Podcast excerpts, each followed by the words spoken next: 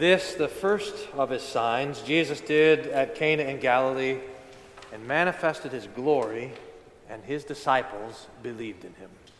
You may be seated.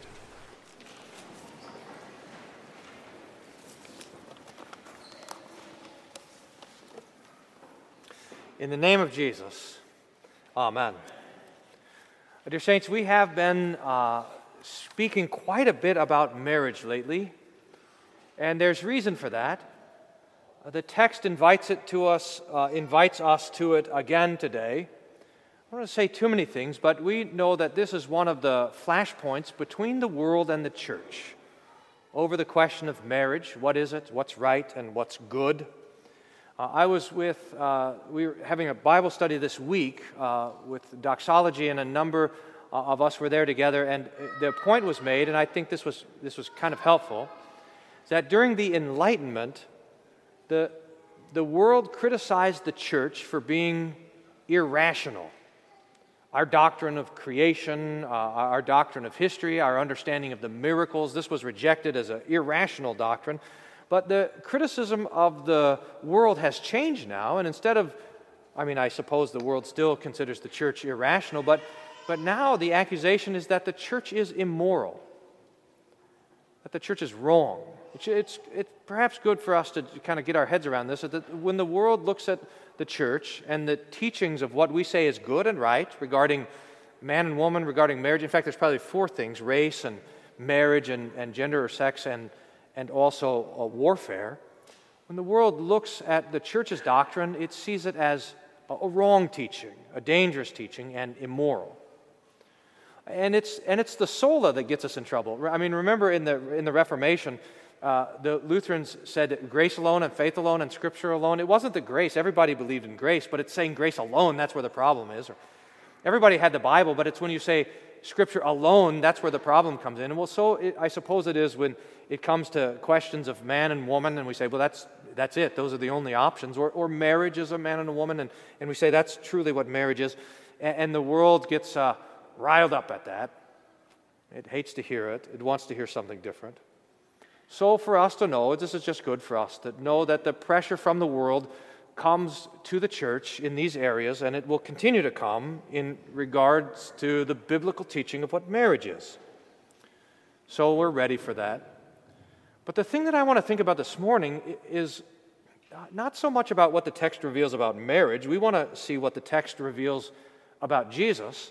That, after all, is what Epiphany is about, the revelation of Jesus.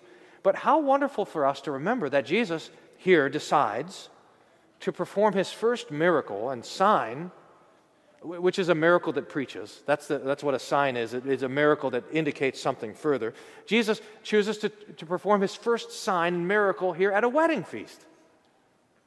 There's a beautiful part of the wedding liturgy where it says that Jesus blessed and hallowed marriage by his presence and first miracle at Cana in Galilee. So when our Lord Jesus is pleased to accept the invitation to this wedding and to come to the wedding with his disciples, he's saying that this is good. That the Adams and the Eves marrying one another, joining together in marriage, having children, that he blesses that. Beginning to end, the Lord blesses it and delights in it. But there's a problem at this wedding, and that is that the wine ran out. And Mary notices. Now, you'll notice in the text how it begins. It says, the third day there's a wedding at Cana, and Mary was there, and Jesus and his disciples were invited there. It doesn't say that Mary was invited. It seems like Mary is there with a different purpose. Maybe she knew the family. Maybe she was helping support the marriage or the marriage feast or something like this. But Mary notices, before really anybody else notices, that the wine has run out, and this is perhaps one of the worst things to happen at a wedding feast, especially in the ancient world. This was a, a matter of pride that the wine was served for the days of the wedding feast. And Mary notices that the wine runs out, and she turns to Jesus and says, the wine is gone. Now, someone asked me last week, Because remember last week we were talking about uh, Mary and Joseph and Jesus in the temple when he was a boy, and they're looking for three days and can't find him, and then and then Mary find and Joseph, they find Jesus, and she rebukes him. Where were you? Did you not know that I had to be about my Father's business? Jesus said, and and so Jesus uh, is uh, rebuking Mary, and yet he goes home, and it says that he remained faithful, and he honored his father and his mother all the way through. And Mary pondered these things in her heart. So from the beginning, I mean, from when the angel Gabriel comes to Mary and announces that she's going to be pregnant with Jesus, to the to the visit of the shepherds, to the visit of the wise men, and to the preaching of Anna and Simeon in the temple, to the to the visit of the temple when Jesus is twelve years old, Mary is thinking about these things. Who is this, her son? Who is this now, in the text, thirty years old? Who is this man, my son? Who is this Jesus? Mary's trying to figure these things out. And Mary perhaps heard of the baptism of Jesus by John and the descent of the Holy Spirit, and, and she is thinking, is it time? I mean, remember, Jesus, as far as we can tell, never performed any miracles or never indicated his divine power in any way up until this point. It's the first miracle he's doing. And so Mary is waiting and watching. And now at the wedding, she's saying, is it time? Are you now going to show yourself to be who I think you are, who I know you are, the Son of God? Is it, is it time now? And Jesus answers her and says, no. It's not the hour. My hour has not yet come. Now, Jesus is going to perform the miracle, so he must mean something different by his hour is not yet come. And this comes when we look in the Gospel of John and see that almost always that hour is the hour of his death. That's the hour that was to come. But Mary looks at Jesus and looks around at the feast and looks at the servants who are there, and she says, do what he says. It's an amazing thing that these words here are the last recorded words of Mary in the Scripture. And and that maybe is just something for us to meditate on. It, it's something helpful when we're having conversations with our family and friends from the Roman Catholic Church that just gets carried away with their thoughts and teachings about Mary, is to remember what the very last words of Mary are. Listen to Jesus. Mary doesn't want to stand between us and her son. Go to Jesus, listen to Jesus, pray to Jesus, receive gifts from Jesus. Whatever he says to you, do it. So there's six water pots of stone there. According, and John is careful to tell us this, according to the rites of purification of the Jews, containing twenty or thirty gallons apiece. The rabbis were crazy about purification. I mean, they just loved to think about it, to write about it, to practice it. There's all these handbooks of rabbinic lore about how to be a good rabbi, and the biggest one, the biggest volume, is the volume on purification. How to wash your hands, how to wash your feet, how to wash your head, how to wash your clothes, how to wash your couches, how to wash your homes, to, you know, the ritual washing, how to wash your food, how to, all of these sorts of things. There was a joke in Jerusalem at the time of Jesus that said the mark of a good rabbi is he could make clean an, a bug, which were declared unclean by Moses, but he could apply so many rites of purification to him that you could declare the bug to be clean. That was the that was what the Jews were all about. And so there's all this water that was there, probably set aside for the bride and the groom and the attendants of the bride and groom, for all the rites that they would have to go through for purification according to the rabbis. And Jesus is specific in this. He says, you see those, uh, those water pots there that are set apart for purification? Take them and fill them up all the way up, and then draw some out and take it to the master of the feast. And he does. The servants do it. They fill it up to the brim, and they bring the water to the master of the feast, and it turns out that it is now wine. When the master of the feast tasted the water made wine, and he didn't know where it came from. It's a, it's amazing to me that Jesus is keeping this miracle on the down low. The bride, the groom, the master of the feast, the parents of the bride and groom, the people there, they don't know where the wine came from. They don't know where it, uh, what happened. In fact, there's only two people who know, uh, two groups of people who know, the disciples of Jesus and the servants. I was thinking about it this week. You know, if you woke up on the morning of this wedding and you're like, hey, everyone is probably pretty excited to have a wedding that day. The bride and groom, no doubt, were excited about the wedding. The, the parents of the bride and groom were excited about the wedding. The, the wedding guests were excited to go to the wedding feast. I imagine the only people who woke up that morning who were like, oh, well, we got a wedding today, were the servants. That's a lot of work, serving at a wedding. But they are the ones that Jesus lets in on the secret. They're the ones that know what happened. They're the ones that know who Jesus is. They're the ones that see it and, and listen and watch and know now that the water has been turned to wine. It says, the servants who drew the water knew. Th- this reminds me of the, the psalm where it says, I would rather be a doorkeeper in the house of God. It's, it's better to be one of the Lord's servants and to be in on who he is than to be anywhere else. But the master of the feast tastes this wine, and it turns out that Jesus just doesn't turn water into wine. Jesus turns water into good wine, into the best wine. It's a, you know, John didn't have to tell us this, but he wants us to know it. He wants you to know that when your Lord Jesus turns water into wine, he turns it into the finest tasting wine, and we hear about it in this joke. The master goes to the groom and he says, you mess things up. Don't you know? You're supposed to serve the good wine at the beginning, the nice stuff first, and then when people have had a couple of glasses and they don't know the difference between the bottle and the box, then you bring out the cheap stuff. But you, you've waited to serve the good stuff now. It's a huge mistake.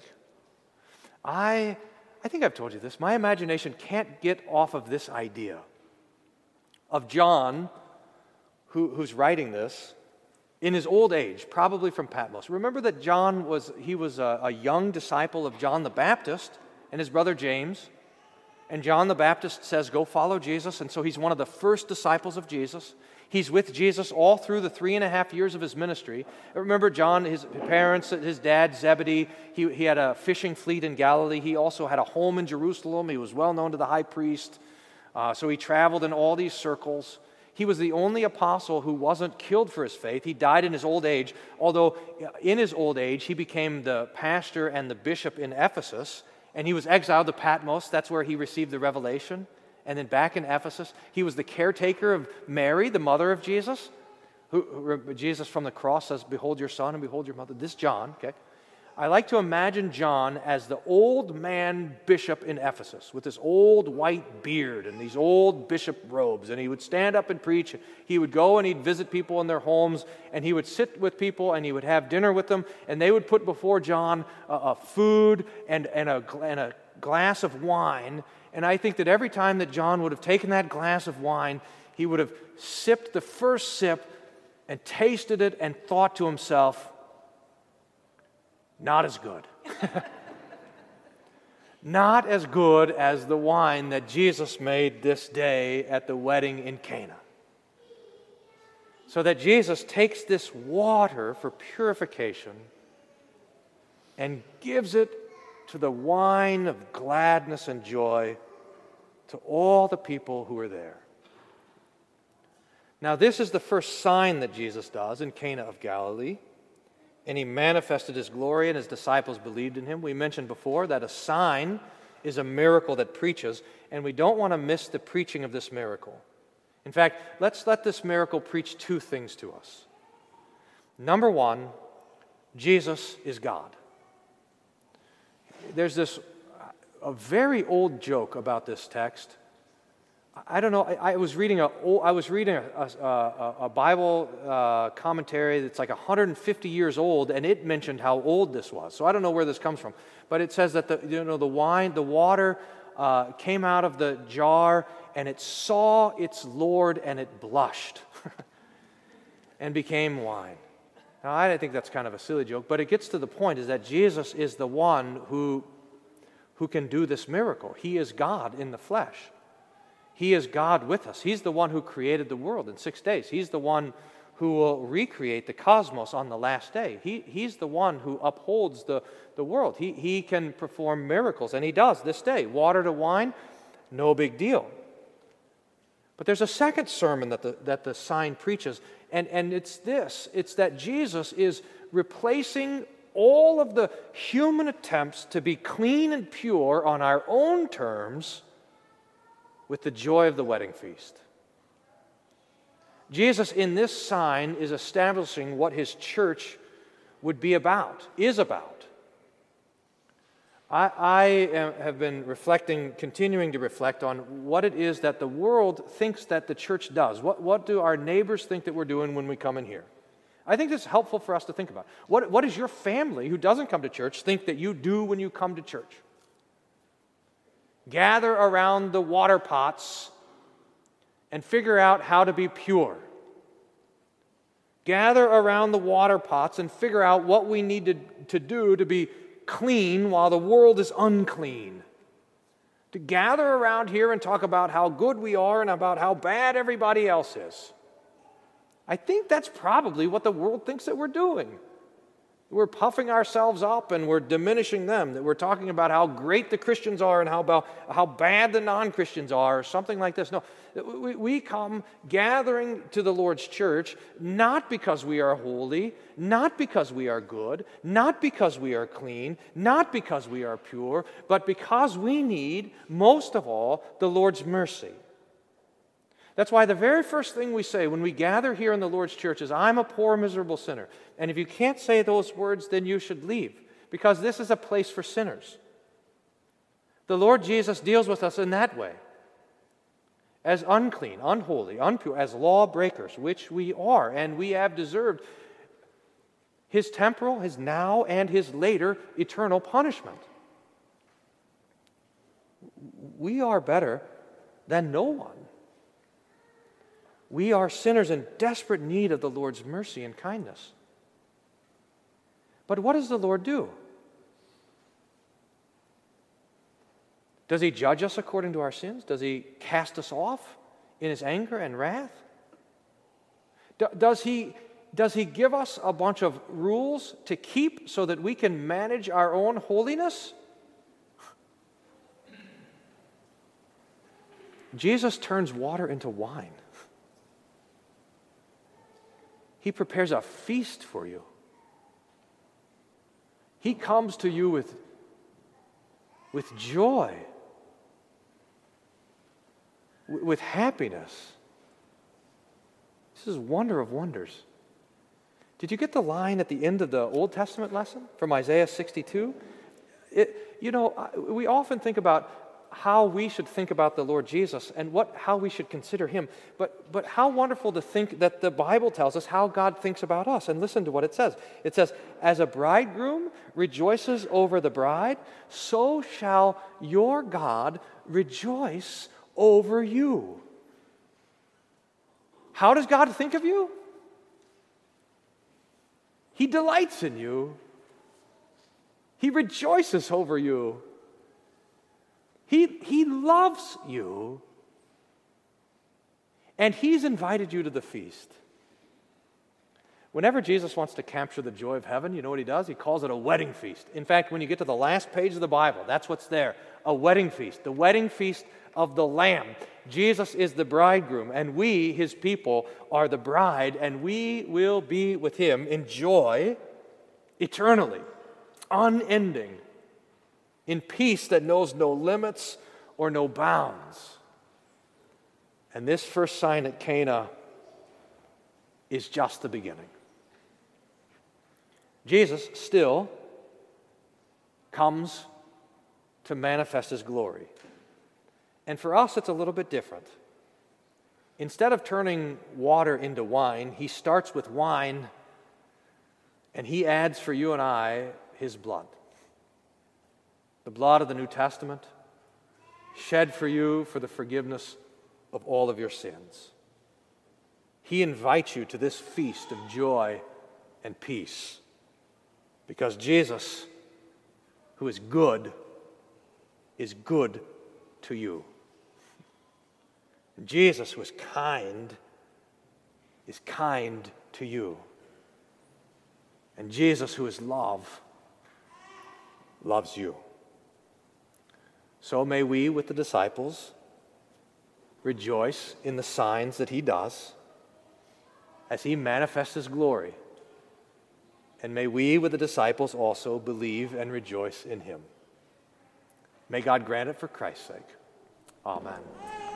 And the peace of God, which passes all understanding, guard your hearts and your minds through Jesus Christ our Lord. Amen.